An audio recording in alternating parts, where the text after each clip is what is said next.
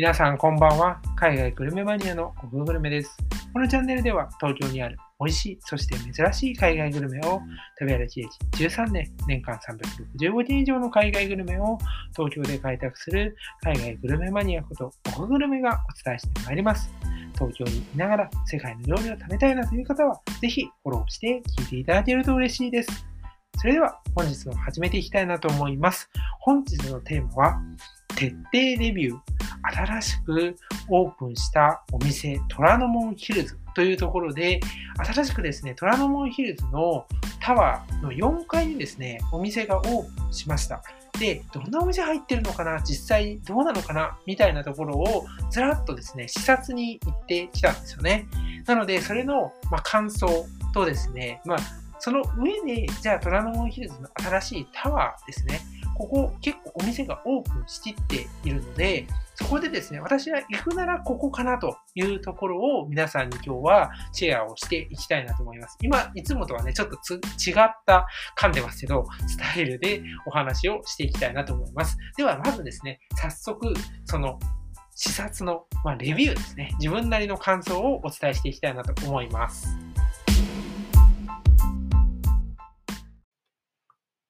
虎ノ門ヒルズタワーですね。これの新しいタワーですよね。虎ノ門ヒルズ駅に直結していてね、すごくアクセスもいいところで、ここのですね、4階のフロアが今までね、ちょっと工事中だったんですけれども、この度ですね、オープンしてメディアとかでもね、結構取り上げられてたりします。で、実際にどんな風かな、みたいな感じで見てきました。で、お店、総括するとですね、私なり、個人的な海外グルメという観点ね。で、言うと、正直、私は行かないかったですね。最初に行った時は。これはちょっと正直な、感想です。別にお店が悪いというわけでは全くありません。素晴らしいお店もいっぱいあるんですけど、ちょっと、じゃあ入ろうかなというところまで、最後の決断まで行かなかったっていうのがありました。でも、じゃあ、それだけで終わっては、皆さん聞いていらっしゃる方に失礼なので、どんなお店があったのかっていうところをお伝えしていきたいなと思います。お店はね、非常にね、魅力的なお店がいっぱい入ってんですけどね。で、その中でもですね、私はちょっとね、おって目を止まった、のは、それがですね、ファロさんっていうお店なんですよ。これ、聞いたことある方いらっしゃいますかね。代官山にありまして、これ、すごくですね、有名なんですね。このお店の新しい、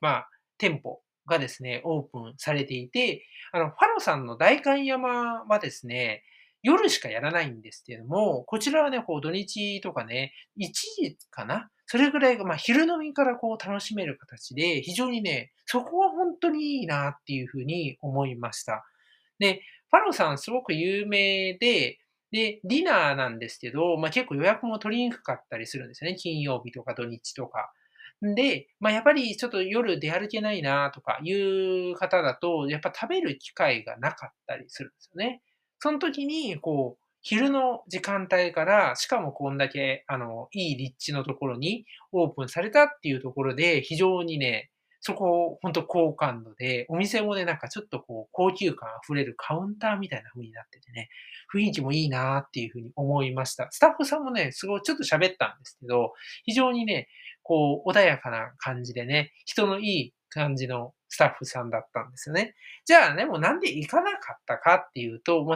一人で行くと、正直なところ、なんかいろんな料理を食べられない。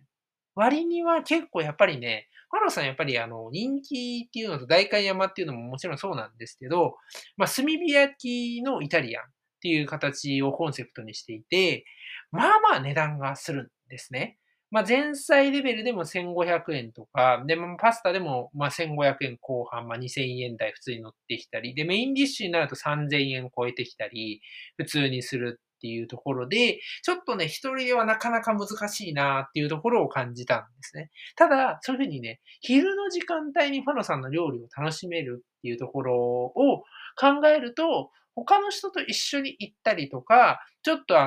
格式のある感じを楽しみたいっていう方とかと一緒に行くんだったら全然ありだなっていうふうに思いました。そして、このファロさんのちょうどね、その通りのところにあるのが、まあメディアでも結構、注目されてますね。中華バル、沢田っていうとこです。あれっていうふうに、ピンと来た方がもしかしたらいらっしゃるんじゃないですか。沢田さんのお店です。ね、中華といえば、まあ、沢田さん、めちゃめちゃ有名ですよね。テレビとかでもね、よく出られてたりして、ジャッジとかをする、何でしたっけ、番組あったと思うんですけど、ああいうところでもね、出られてて、大阪のね、ところに拠点はあるんですけど、今回は、まあ、カジュアルなバルっていう形で、沢田さんね、オープンをされていて、やっぱりね、ここはね、メディアの、まあ、広告とか、メディアのなんていうんだろうな、PR もそうだし、あとやっぱり沢田さんっていうね、そのブランド力もあって、結構ね、お昼の時間を外した時間帯でも混んでいましたね。でも別にそんな満席とかいうわけじゃないんですよね。ただやっぱりね、それでも、やっぱりミシュランを獲得したりするお店のカジュアルとはいえ、まあまあ、やっぱりね、場所もあるんですよ。値段はしましたね。なので、まあ、ここもね、ちょっとね、値段でちょっと踏み切れなかったっていうところが結構あったのが正直なところです。まあ、するよねっていう。まあ、1500円は普通に超えてきますね、前菜と。まあ、安いのだと全然それ以下もありますけど、まあ、基本なんかちょっと、ああ、これ気になるな、みたいなやつとか、あとはもう本当に、なんて言うんでしょう。もう中華のフカヒレとかね、そういうもう高級食材、クリスピーなチキンとかね、もう5000、6000、7000とね、どんどん超えてくるんで、まあ結構ね、値はね、やっぱり張るかなっていうところですね。あとはそうですね、まあ、ちょっとカジュアル版という形と女性向けっていう観点で言うとですね、フラワープラスウォーター、っていうお店がオープンしてまして、これ知ってらっしゃる方いますかね？中目黒にあるですね、お店の、いわゆる姉妹店ですね。中目黒にめちゃめちゃ行列ができている、お店知ってますかね？フラワープラスウォーターっていうところ、これの姉妹店なんですよね。で、ここはもう本当に一番行列ができてました。っていうのも、まあ、店内で食べるね、女性客の行列がすごいですね。あれ1時間とか普通に待つんじゃないかなぐらいのレベルの行列でした。まあ、ここは本当に、やっぱり、お店の方に聞いたんですけども、本当女性の方をターゲットに、されていて、女性の方が、わーっていう風に楽しめるような、そういうお店作りを目指していると。ただね、ここはね、皆さんにぜひおすすめなのは、テイクアウト専門なんですけど、パンがあるんですよ。これがね、非常に美味しそうでした。結構、イタリアンとかフレンチとかの定番のパン、ブリオッシュであったりとか、ね、そういうものを使った、創作パンみたいなものが、種類は少ないんですけども、並んでいて、これは美味しそうだったですね。あとね、食パンも結構売りみたいで、ここはまあ、価格帯も400円とか1個。それぐらいでも買えたりしますし、クロワッサンオンデマンドっていう、アーモンドとか、そういうのも使ったものもあったりして、ああ、美味しそうだなぁと思って、これパンをテイクアウトしてですね、虎ノ門ヒルズの新しいタワーって1階にこうフリーで座れるスペースがあるんですよね、テーブルと椅子で。ここでね、食べるのいいなっていうふうに思いましたね。これはそういう使い方の方がいいと思います。もちろん並んでもらっても全然大丈夫なんですけど、相当時間かかるなっていうふうに思いました。あとは、そうですね、有名どころというか、結構店舗があるなっていうのは餃子マニアさんとか、餃子マニアさんは品川に本店があって、ここね、本当に本店は特にね、人気ですよね。でも、やっぱり本店があるから、正直本店で食べればいいのかな。わざわざ虎ノ門ヒルズのタワーで食べる必要はあるのかなってちょっと思ってしまったっていうのは正直な感想でしたね。他にもですね、あとはね、何だったかな、タイ料理のお店でね、これ名前をね、ちょっとね、ど忘れしちゃったんですけど、なんだったかな、そうそう、思い出しました。スコンタっていうですね、タイ料理のお店がありまして、これタイ政府のなんかね、公認なのかないうお店で、もともとはですね、愛知県の名古屋を拠点にしているお店が、東京のこの虎ノ門ヒルズの新しいタワーに、進出してきたっていうところだったと思います。で、ランチも結構やっぱタイ料理なんで、価格帯もね、他のお店に比べれば、こう、抑えめというか、それ比較的、安い価格で食べることができるというところでね、まあ、これも、タイ政府のね、そういうしっかり公認を得てるっていうところはいいなとは思ったんですけど、じゃあなんでいかんかったんだっていう話で、だったら名古屋の本店行ってみたいね、みたいなちょっと思ったりもしたと。まあね、そういうなんかいろいろへりくつを述べるなよと言われるかもしれないんですけど、ちょっとね、こう、やっぱどうしてもね、土日しか私も行けないので、食べられるものが限られていると。一人のね、胃袋というのは限界がありますから、ギャル曽根さんみたいにね、無尽蔵に食べられるわけはありませんので、やっぱ結構厳選しているというところですね。まあ、そういうところがあったり、しましたね。あとはね、日本料理とかもね、もちろんありました。なんか焼き鳥のお店が結構ね、人気みたいで、お店の前にね、人は並んでたりしましたね。これは多分有名なんでしょう。多分。私ちょっとね、存じ上げなかったんですけど、有名なのかなと思います。あと、ラーメンとかお蕎麦とかね、そういうのもありましたね。で、フレンチでちょっとなんていうんだろうな、メインディッシュを選んで、あと一回だけ、こう、サラダバーじゃないですけど、なんかバーカウンターみたいなとこで料理を取って、みたいな、おしゃれなね、ところは、結構大人の女性の方がね、たくさん利用されていたな、っていう感じですね。まあ、こんな感じでですね、新しく4階フロアにいろいろオープンされていてですね、まあ、実際に、行ってみてですね、お店は本当にね、いいお店がたくさん入ってはいるんですけど、やっぱり場所柄っていうところもあってですね、価格帯は普通に比べて結構高めだなというところですね、正直なところ。だからその価格を払っても、まあ、食べたいかっていうところとか、そういうところがね、結構決め手になってくるのかなというふうに思います。で、その上でですね、一個ですね、これは別にお店じゃないんですけど、今のまさに私が行った時に他の人も行ってたんですよ、お客さんも。マイナスな点はですね、4階に行くのになぜか知らないんですが、エレベーターしか行けないんですよ。エスカレーターあるじゃないですか。エスカレーター、なぜか知らないんですが、3、4階に行けないんですね。なんかね、工事中みたいな。みたいな。で、エレベーターもそんなに台数がないんで、すごい並ぶんですよ。これはね、皆さん結構文句言ってました。いや、文句言うわなと思って、そんなにさ、エレベーターにさ、ぎゅうぎゅう詰めになるわけにもいかないし、ベビーカーとかね、入りたい人とかね、全然スペースないじゃんっていう、ちょっとさ、それはフレンドリーじゃないよねと思って、家族連れとか来るし、早くエレベーターではなくエスカレーターをですね、整備してほしいなって思ったのは、ちょっと余談なんですが、ここはちょっとマイナスですね。別に食べ物じゃないんですけど、ちゃんとしてほしいなというところですね。で、逆に、虎ノ門ヒルズの新しいタワーは、ちょっとさっき触れた通り、1階のフロア、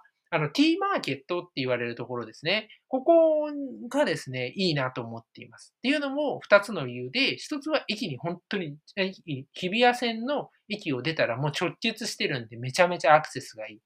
雨の日とか雪の時とかも濡れずに行ける。もう1つはそういうふうにフリーテーブルと椅子があって、のんびりとすることができるし、テイクアウトで買ったものをそこで食べることもできる。っていうところは本当にいいなと思いました。で、しかも結構静かでね、やっぱり虎ノ門ヒルズって、なんて言うんでしょう、周りがやっぱこう高いっていうか、お金の価格帯とか高かったりして、いらっしゃる方々もね、皆さんすごく落ち着かれて、品格の非常に高い方々が多いなっていう印象。服装とか見ててもね、そういう風ですし、年齢層もそういう、まあ、結構高めの方が多い印象なので、まあ、そういうところでね、落ち着いた空間で楽しめるのかなというふうに思います。その上でですね、じゃあ、私結局この4階のところと、あと T マーケットってね、T マーケットにも結構いろんなお店が入ってるんですけど、そこを含めて行くならここっていうところを次のチャプターでお伝えしていきたいなと思います。はい。というわけでね、先ほどは4階の新しくオープンしたお店をレビューしてまいりましたけれども、それを踏まえてですね、じゃあ行くべきレストランはどこですかというところで、3つ今日は挙げたいなと思います。まずね、ちょっと記憶が新しいうちに4階のところですね。これはね、私的にはファロさんですね。っていうのも、やっぱりね、代官山のファロさんは夜しかない。それが昼から楽しめるっていうのは結構大きいですし、前、お店の内部の作りとかも非常にですね、高級感あふれるんだけど、なんか他のところとはちょっとこう差別化した感じの雰囲気があって、小窓がちょっとあってね、そこから中が見えたりするんですけど、なんか高級な焼肉店のようにしながらも、あ、これがイタリアンなのっていう雰囲気とか、あと、お店の方のね、すごくこう、印象も良かったなっていうところ。これはね、結構大きいなというふうに思いました。ここはね、行ってもいいかなって。皆さんで、ぜひね、こう、何人かと一緒に行って料理をシェアされると、いろんな料理を食べれるのかなというふうに思います。まずこれが一つ目ですね。で、二つ目は、T マーケットといって、1階のところにあるお店二つですね。一つ目っていうのは、これでも、この放送でもご紹介したかな？タイームさんっていうね、イスラエルの料理ですね。このお店、あとは、ovgo bakery BBB さんっていうお店で、これ、まずタイームさんですね。タイームさんは、やっぱりね、イスラエル料理といったらタイームって一つね、すごく出てくるぐらい有名なんですよね。で、都内でも恵比寿と、あと二重橋、丸の内ですね。こちらに展開をされていて、非常にですね、両方とも有名なんですよね。で、イスラエルの料理って、イスラエルっていうのも、いい意味か悪い意味か、悪いっていうわけではないんですけど、ちょっと悲しいことで、名前をね、よく聞くようになってしまいましたけれども、イスラエル料理っていうのは、ひよこ豆のコロッケですとか、ペーストとか、あとはピタパンとか、そうですね、ペーストといっても、そのナスとか、そういうお野菜を使ったもので、ビーガンの方とかでも食べられたり、油をね、こう、抑えめにしたりとか、そういうのをして、非常にですね、体にいい食材を使って出されている料理なんですよね。それなんですけれども、しっかりとした味わいと満足感っていうのが得られてですね、非常にね、美味しいんですよ。ファラフェルとかね、ぜひ食べてください。ひよこ豆のコロッケですね。で、またね、この放送のところで詳しく話しているので、詳しいところはそこ聞いていただけたらなと思うんですけど、タイームさんの虎ノ門だけしか食べられないですね。そういうボロネーゼ、パスタではないんですけど、イスラエルの料理ですね。ペーストみたいな感じなんですが、これがね、このところにあるんですよね。あとは、最近ですね、20食だったかな、10食だったかな。限定でラムのお肉もランチで出してたりしてですね、こういうのもあったり、あとイスラエルのプリン。これもね、あるんですよ。こういうところでね、結構やっぱりね、いいなと思う。カウンターだけなんですけど、カウンターで、お店の方が作るのをライブ感で楽しみながらですね、味わえるっていうところと、やっぱりイスラエル料理って、それでもまだ、都内でもね、非常に珍しいので、ぜひですね、こちらは行っていただきたいなと思います。結構いつもですね、カウンター満席なんですよ。これはね、私は人気店だなというふうに思っています。で、もう一つ、がですね、この、ovgo bakery BBB さんというですね、ところなんですけれども、こちら聞いたことはありますかね？ovgo bakeryですね。すいません。ちょっと名前を間違えてしまいました。ovgo bakeryですね。で、これはですね、小伝馬町だったかな？そこら辺にですね、あって、結構こう、なんて言うんですかね、有名はめちゃめちゃ有名で、クッキーであるとか、マフィンであるとか、こういうものをですね、専門に扱っていらっしゃるお店なんですよ。すんごく美味しいんですけど、こちらも結構体にいいっていうところはあるんですが、今回のこの虎ノ門ヒルズの T マーケットに出店しているお店っていうのは、こういうものは出していなくてですね、バナナブレッドってアメリカの発祥のお菓子なんですけど、これをもう専門としていろいろフレーバーをね、加えて出してるんですね。これもね、密かに有名なんですよ。で、これいいです。ぜひね、そのテイクアウトなんですよ。すぐそこで食べられるんで、食べてほしいなと思います。これちょっと余談なんですけど、この、ovgo bakeryさんをですね、創業された女性の方がいらっしゃるんですけど、この方ね、すごいんですよ。三井物産を辞めてクッキー屋さんを創業するというね、めちゃめちゃすごいですよね。やっぱ、こういうところが、総合商社の方ってすごいなと思ってね、こういうキャリアチェンジってまたね、その人の魅力もありますよね。なんかね、面白いなと思って、そういうとこでもね、魅力というか興味をね、そそられる方なんですけど、本当にバナナブレッドのね、専門店というところで、卵とかね、バターを不使用なんですよ。なので、乳製品のアレルギーとかいうのをお持ちで、なかなかね、食べられないっていう方、やっぱり苦しいじゃないですか。そういう方とか、あとは、日本はまだまだ少ないんですが、海外、ビーガンの方が多いんですよね。で、このビーガンの方とか、あとはベジタリアンの方とかが、日本とか来ると結構困るんですよ。っていうのも食べるお店が少ない。食べれるね。しかも、道中だと思ったら結構値段が高い。まあこういうところがあってですね、そういう中で最近ね、徐々に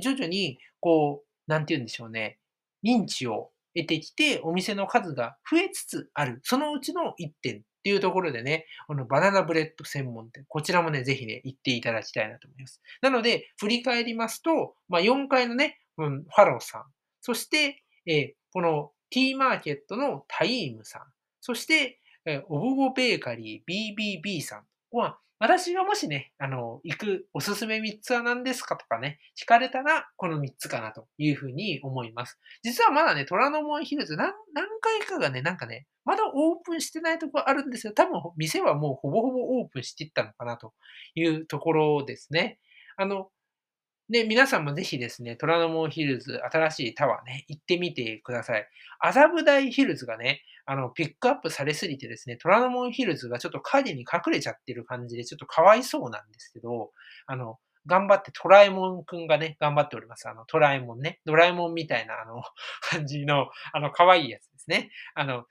何回だったら、ぬいぐるみを売ってましてね、子供たちのね、皆さんね、ぬいぐるみ欲しいよってお母さんとかね、に、言って断られておりました。かわいそうですね。買ってあげたらいいかなと思うんですよね。トラえもんね。かわいいんで。虎ノ門とのね、でかいのも置いてありますので、撮影もできますから、ぜひね、虎ノ門ヒルズに、家族とかね、友達とか恋人とかと一緒に行ってご飯食べていただけたらなというふうに思います。個人的にはね、麻布台ヒルズって結構話題になったっていうこともあってですね、人が多いのと、あとね、麻布台ヒルズのレビューの時にも言いましたが、中がめちゃめちゃ広くて、移動すんのにすんげえ歩いたり、エスカレーター上がったりしなきゃいけないっていう大変さがある一方でですね、虎ノ門ヒルズというのはなんともコンパクト。早くね、2階から4階に行くね、エレベーターじゃなくてエスカレーターが開通してくれたらもう最高だなという風ですね。駅の直結っていうところでね、すごく楽です。駅直結と言いながらですね、中まで、下までずっと歩かせるようなね、どっかの駅とは違いますから、どこの駅か分かる方はいるかなと思うんですけど、もう地下までずっと歩かせるなよというふうにね、言いたくなりますよね。通勤の時とも大変ですからね、ちょっと余談になってしまったんですが、そんな感じでですね、新しくオープンした虎ノ門ヒルズ、ぜひですね、ヒルズのレストランですね。皆さん行ってみていただけたらなというふうに思います。そんな感じで今日はこの辺りで終わりにしたいなと思います。来週も1週間頑張っていきましょう。それでは皆さんさようなら。